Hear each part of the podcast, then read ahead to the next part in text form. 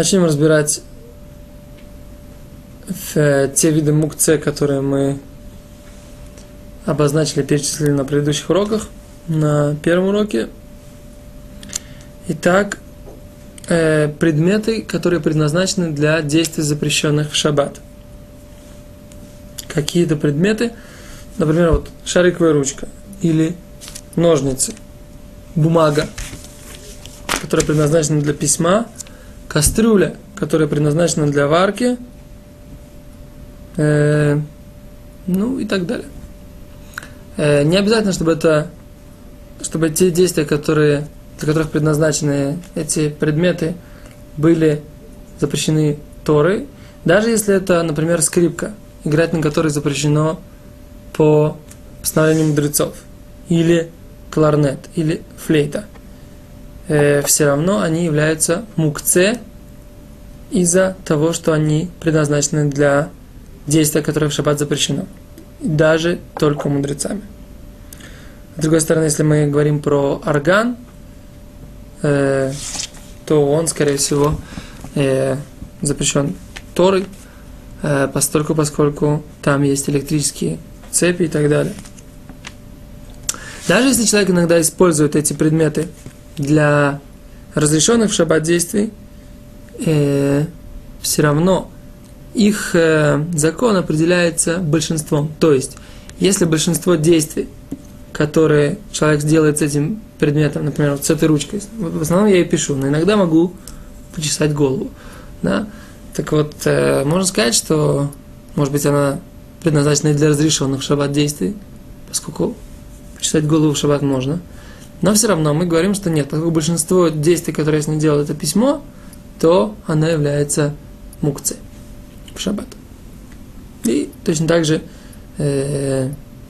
по отношению к, например, не знаю, к кастрюле. Вот если в основном мы в ней варим, а можем, в принципе, иногда в ней хранить фрукты.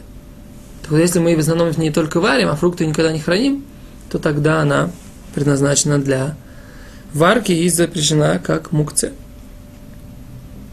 Теперь, если же в равной степени этот предмет предназначенный для разрешенных и для запрещенных в шаббат действий, то мы говорим, что он не является мукце.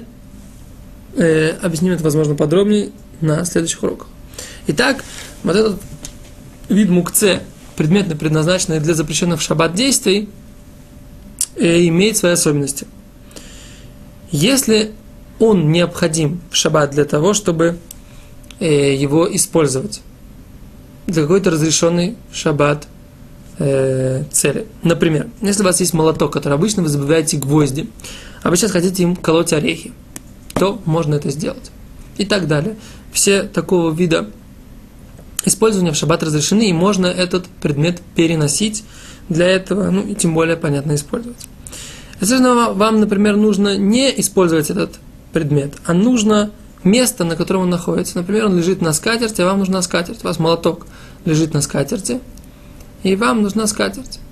Так можно снять этот молоток, и после того, как он попал к вам в руку, уже вы взяли его в руку, можете перенести его, переложить в любое то место, которое вам нужно. Не обязательно его там, снять с этой скатерти, взять его, бросить тут же на место. Нет, можно перенести в то место, где это вам необходимо. Куда он вам удобно, чтобы в то место, куда бы вам было удобно, чтобы он там лежал. Но, с другой стороны, если вы просто стесняетесь, что этот молоток остался у вас во время на шаббат в комнате, то это не считается, что вам необходимо его место, и поэтому в такой ситуации его переносить и уносить из комнаты нельзя. Но, с другой стороны, если вам понадобится, например, этот молоток для того, чтобы опять же расколоть орехи, и у вас нет орехоколки, то тогда можно ее перенести.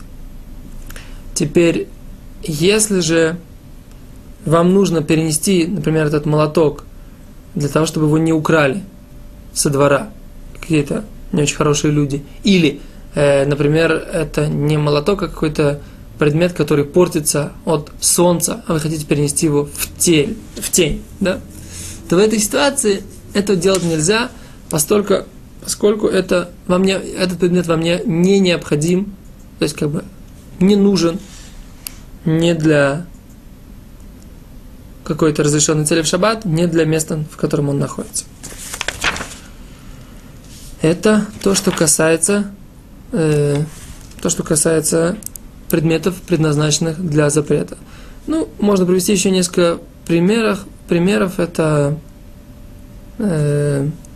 например, спички, да, кошелек, сигареты, например, или телефонный справочник, или, например, листы книги, которые вы готовите и проверяете перед печатью. Ну вот, в принципе, всякие подобные вещи являются предметами, предназначенными для действий в шаббат запрещенных. Спасибо, до свидания.